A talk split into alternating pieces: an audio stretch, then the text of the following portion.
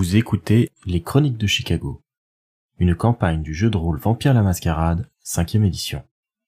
Entrez dans le monde des ténèbres, mais soyez avertis. C'est un univers aussi violent qu'impitoyable, et nos joueurs y incarnent des monstres de la nuit qui pourraient être amenés à commettre de sinistres actions. Ce podcast se destine donc à une audience adulte.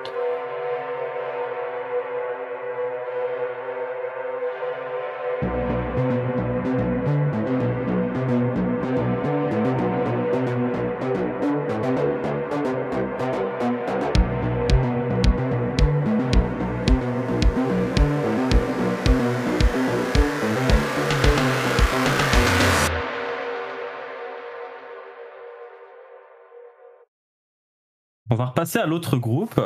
Lady et Anna poursuivent leur exploration de la collection euh, du musée. Anna va pas faire que parler, elle va également euh, demander à Lydie euh, ce qu'elle apprécie dans tel ou tel tableau, s'il y en a un qui lui plaît, pourquoi, tout ça. Lydie n'est pas du tout une spécialiste de l'art, mais euh, il va y avoir des choses qui vont particulièrement lui plaire, euh, notamment euh, l'impressionnisme, notamment le fait que ce soit à l'extérieur. il dit que ouais, c'est dans les musées ce qu'elle trouve souvent plus chiant, c'est quand c'est des galeries de portraits, voire d'autoportraits, que c'est pas fascinant, mais que l'impressionnisme c'est quand même plus sympa. Bah, Anna fera un sourire et lui dira euh, Je te comprends tout à fait. J'avoue que quand l'artiste imprègne la toile de ses émotions et de ses impressions au point que celle-ci soit altérée et que la réalité se dilue petit à petit, c'est quelque chose qui euh, me transporte particulièrement. Dans les parages, euh, alors qu'elles changent de salle, Lydie et Anna repèrent une personne à l'allure un peu surprenante. C'est quelqu'un qui fait à peine 1m60, avec une silhouette plutôt fluette, de loin, on peut voir quand même qu'il a un visage à la peau mate qui présente des traits enfantins. Mais ce jeune homme est engoncé dans un costume bordeaux avec euh, un liseré d'or qu'il porte euh, pour se donner une sorte d'allure de riche héritier ou peut-être euh, un air d'orphelin millionnaire. Lydie ne peut pas manquer de reconnaître cette personne-là. Il s'agit de Nikolai, le grand maître des Trémérés de Chicago, qui se trouve présent dans les idiomes ce soir-là. Il est connu pour être un grand amoureux des arts et euh, l'ouverture nocturne du Chicago Art Institute aux descendants est un rendez-vous qu'il rate rarement. Il semble être figé dans la contemplation d'un tableau de Monet. Lydie et Anna finissent par arriver devant le même tableau qui représente un champ de coquelicots. Très simple, mais visiblement, l'adolescent qui a probablement plusieurs centaines d'années derrière lui est euh, figé dans la contemplation de l'œuvre d'art. Anna va rester un moment et elle va rien dire. En fait, elle va juste contempler le tableau euh, pour pas déranger euh, la personne qui regarde. Alors Nikolai, sans tourner la tête vers Lydie et Anna, semble avoir pris conscience de leur présence et va demander à voix haute Que pensez-vous de ce tableau? Lydie va dire, euh, sans aller jusqu'à la révérence, peut-être une courbette un peu plus marquée que elle avait pu le faire envers Nelly. C'est-à-dire, euh, bah, justement, euh, mon ami est en train de m'initier euh, à l'impressionnisme et je le trouve vraiment très beau, d'autant plus que j'ai une affection particulière pour les coquelicots. Donc, Il hoche la tête, visiblement satisfait, et il semble avoir reconnu Lydie rien qu'à la voix, ou peut-être d'une autre manière, et il dit Vous avez bon goût, mademoiselle Evans. Ce tableau, il m'appartient. Je l'ai acheté car il me rappelle de nombreux souvenirs. Et j'aime également le coquelicot comme vous. Je trouve que c'est une famille de plantes euh, qui est fascinante. Ne trouvez-vous pas? Euh, Je dois avouer que je connais plus le coquelicot en tant que fleur des champs que dans ses différents aspects de, de famille de plantes, mais vous pouvez sans doute m'en dire plus. Euh. Le coquelicot est de la même famille que les pavots. C'est une plante qui est très utilisée euh, et qui était très utilisée par les alchimistes d'antan et par les apothicaires. Et encore maintenant, euh, la médecine et euh, même les junkies s'intéressent à ces produits. Antidouleur particulièrement efficace et plus si affinité si mes souvenirs sont bons. Pensez-vous que la beauté ne saurait exister dans la nature sans poison ou épines pour la protéger? La question semble avoir été jetée comme ça dans l'air euh, et euh, pas forcément adressée à Lydie en particulier, mais peut-être même à Anna également. Oui, bah, je pense que Lydie regarde Anna un peu d'un air de dire euh, T'as sans doute un, meilleur avis que moi sur la question, tu veux pas répondre? Anna, en fait, écoutait sagement la conversation. Elle était un peu en retrait et souhaitait pas forcément euh, interrompre la discussion. Et en voyant le regard de Lydie, elle va dire euh, La beauté est présente en toute chose. Et je trouve que les épines en elles-mêmes peuvent paraître euh, être juste là pour défendre la beauté, mais recèlent en elles-mêmes de la beauté. C'est en tout cas mon avis. Lydie bouge la tête d'un air euh, très pénétré euh, pour euh, appuyer les, les paroles d'Anna. Je vois, c'est une idée intéressante. Et vous, qu'en pensez-vous? Il finit par se retourner tout doucement. Il a vraiment l'air d'un adolescent. Il a probablement été étreint avant qu'il ait atteint 15 ans.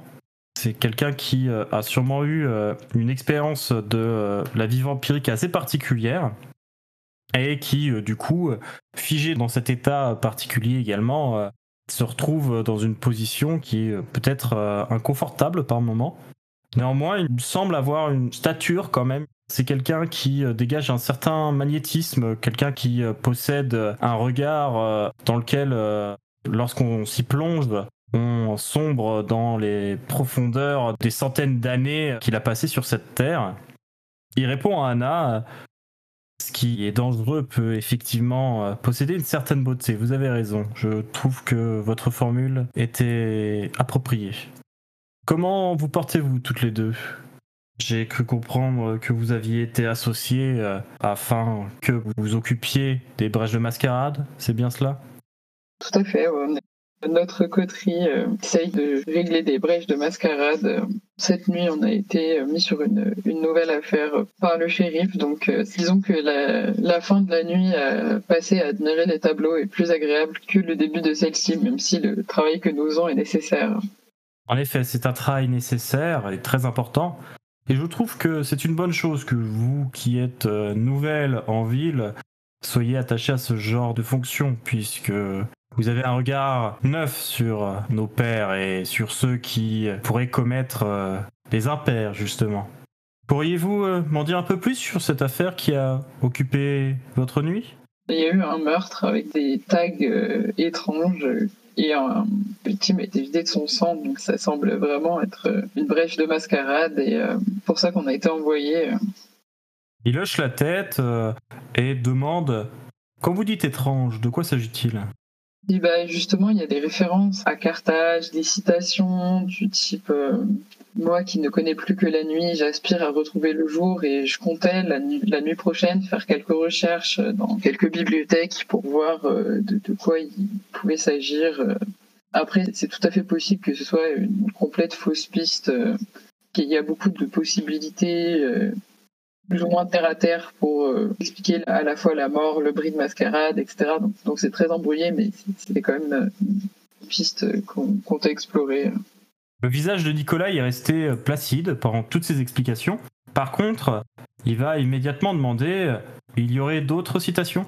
Il y en avait une qui était... euh, là, je ressens mon calepin et je le lis du calepin. euh, versé par la lutte éternelle réveillera un jour les anciens avec euh, l'anque de la Camarilla plantée sur euh, l'anque anarque. Et euh, les patriciens ravagèrent Carthage, euh, ne laissant derrière eux que sang, cendres et larmes avec le symbole des ventrous. Là où je dis que ça peut être une fausse piste, c'est que quelqu'un a été euh, payé pour faire ces tags et ça donnait quand même l'impression que c'était quelque chose d'extrêmement mystérieux pour nous lancer sur une, piste très occulte, pour quelque chose qui est peut-être beau- beaucoup plus terre à terre. Donc euh, je voulais l'explorer, mais sans laisser ma passion que vous connaissez pour l'occulte euh, brouiller mon jugement à ce sujet. Alors Nikolai semble absorbé par les paroles de Lizzie alors qu'elle explique un peu tout ça. Et il finit par hocher la tête. Je vois précisément de quel livre il s'agit. J'en ai lu quelques passages moi-même lorsqu'on me l'avait prêté. Oh, Anna va avoir l'air intéressée tout d'un coup. Ce livre m'intéresse, je le veux, oui. euh, Trouvez-le moi. Trouvez-le moi. Je veux que vous euh, me retrouviez ce livre et que vous me le rapportiez. Euh, bah, je, vais bien sûr essayer, mais si vous n'avez pu en lire que quelques passages quand on vous l'a un jour prêté, qu'est-ce qui vous fait penser que moi, jeune vampire, et que beaucoup moins d'accès que vous aux multiples ressources de la Camarilla, je puisse le trouver Le manuscrit dont vous parlez et dont sont extraits ces quelques citations a été écrit par un certain Ménélé ou Ménélas. C'est un très ancien Brouja. C'est d'ailleurs le sire de Critias, l'un de mes pères ici. Je sais qu'il était détenu par Procète, son enfant. Mais Procète est mort il y a trois ans, et avec lui a disparu une bonne partie de sa collection d'archives et de textes anciens et de grimoires, et toutes les ressources dont disposait Procète ont disparu avec lui. Je pense que la personne euh, après laquelle vous êtes lancé a dû mettre la main sur ce texte de Ménélé que possédait Procète. J'aimerais bien le rajouter à ma collection. N'en dites rien autour de vous cependant, gardez cette information et gardez pour vous que je suis intéressé par ce livre. Je ne veux pas que cela se sache. Anna va surenchérir et va dire euh, Est-ce que vous pensez qu'il y a une part de vrai dans ce mythe ou c'est juste une invention? Nicolas il va tourner son attention vers Anna et euh, va hocher la tête avant de dire Je pense que comme dans beaucoup de mythes, euh, il y a du vrai, forcément. J'ai vécu assez longtemps pour savoir que beaucoup de nos légendes, beaucoup de nos histoires sont fondées sur des faits. À quel point sont-ils vrais? Ça, je ne saurais vous dire.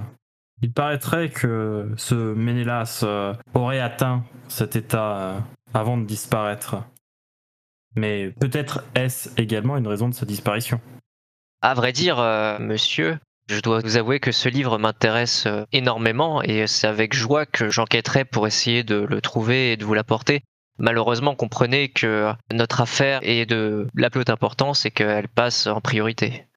Bien sûr, gérez votre affaire. Cependant, vous doutez bien que que ce soit le shérif ou les sénéchaux du prince, aucun n'est versé dans ce genre de savoir et ne feront pas attention à la disparition d'une telle pièce à conviction. Si vous m'en garantissez l'accès, euh, vous pourrez euh, consulter cet ouvrage également. Ah, il pourra s'apercevoir euh, s'il est suffisamment perspicace et je pense qu'il l'est qu'il a touché juste sur Anna. Il l'est très largement, oui. Maintenant qu'il a fait passer son message et qu'il semble assez satisfait des réponses qui lui ont été faites, Nicolas se retourne doucement pour euh, retrouver la contemplation du tableau, ce champ de coquelicots peint par Monet il y a près d'un siècle. Du coup, je vous propose que, après ces petites rencontres, nos quatre membres de la coterie se retrouvent dans une des pièces pour finir la soirée à l'Elysium avant de partir. Oui. Ok. Ah, vous voilà, vous deux. J'espère que votre petite visite euh, des lieux vous a enchanté, mm, surtout Anna, je sais que tu apprécies énormément. Cela dit, il faudra qu'on discute d'un certain sujet dès qu'on pourra à l'abri d'oreilles indiscrètes. Euh, Peut-être une nouvelle piste sur l'affaire sur laquelle on enquête? Ah, je vois que vous n'avez pas chômé. Disons que c'est plutôt les informations qui sont venues à moi. Enfin, à nous, mais quand même à moi. De notre côté, nous avons vu un beau tableau. Magnifique, magnifique. Quand je pense que j'avais été invité cette nuit à aller rouler avec euh, la meute et que je suis là dans un musée qui pue la poussière avec des gens qui puent la poussière. Oh, allons, soyez optimistes, un jour nous aussi on puera bien la poussière. Ouais, mais j'irai quand même rouler avec la meute. Hum, tous sont des vampires? Bah ouais, les gangrels quoi. Ah, oui, les gangrels. Oui, forcément, vu sous cet angle. Après, euh, même si j'apprécie de revoir euh, ma famille Ventrou, euh, je dois admettre que ce n'est pas exactement comme ça que j'apprécie le plus de passer mes soirées. Sérieusement? Dis-moi, c'est quoi ta définition d'une soirée idéale, Christopher? Allons, je suis un ancien flic, la plupart du temps, c'est bien de finir au bar avec les collègues. Ouais. Ça a l'air surprenant pour vous. Elle va hausser les épaules. Disons que t'as un caractère tellement enjôleur que je pensais que tu préférais finir dans d'autres lieux que des bars, quoi.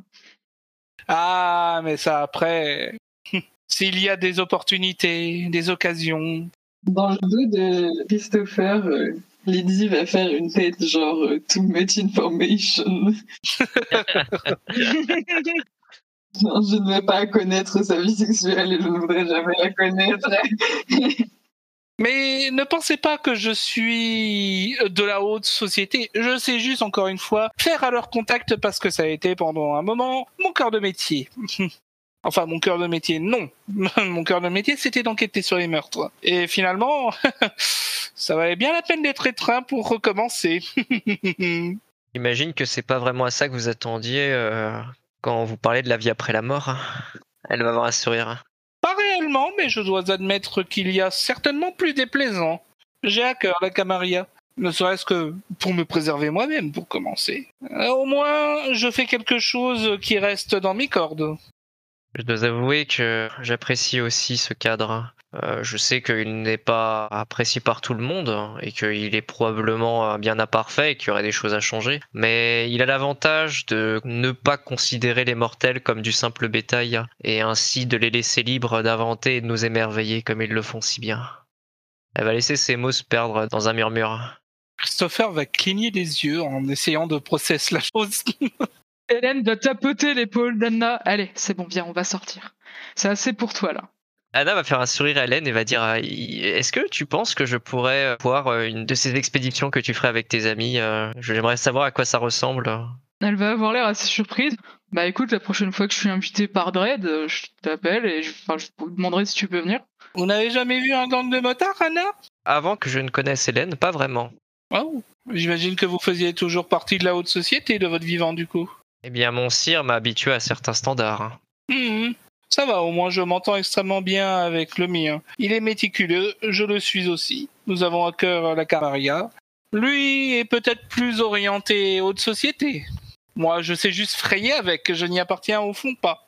Eh ben, comme dit Hélène, euh, je pense que euh, nous pouvons partir. J'avoue que je suis assez curieuse de savoir ce que vous avez réussi à glaner comme information. Encore une fois, assurons-nous de ne pas être euh, dans des lieux aussi ouverts avant d'en parler. On rentre au refuge Ça me semble une bonne idée. Allez, je conduis.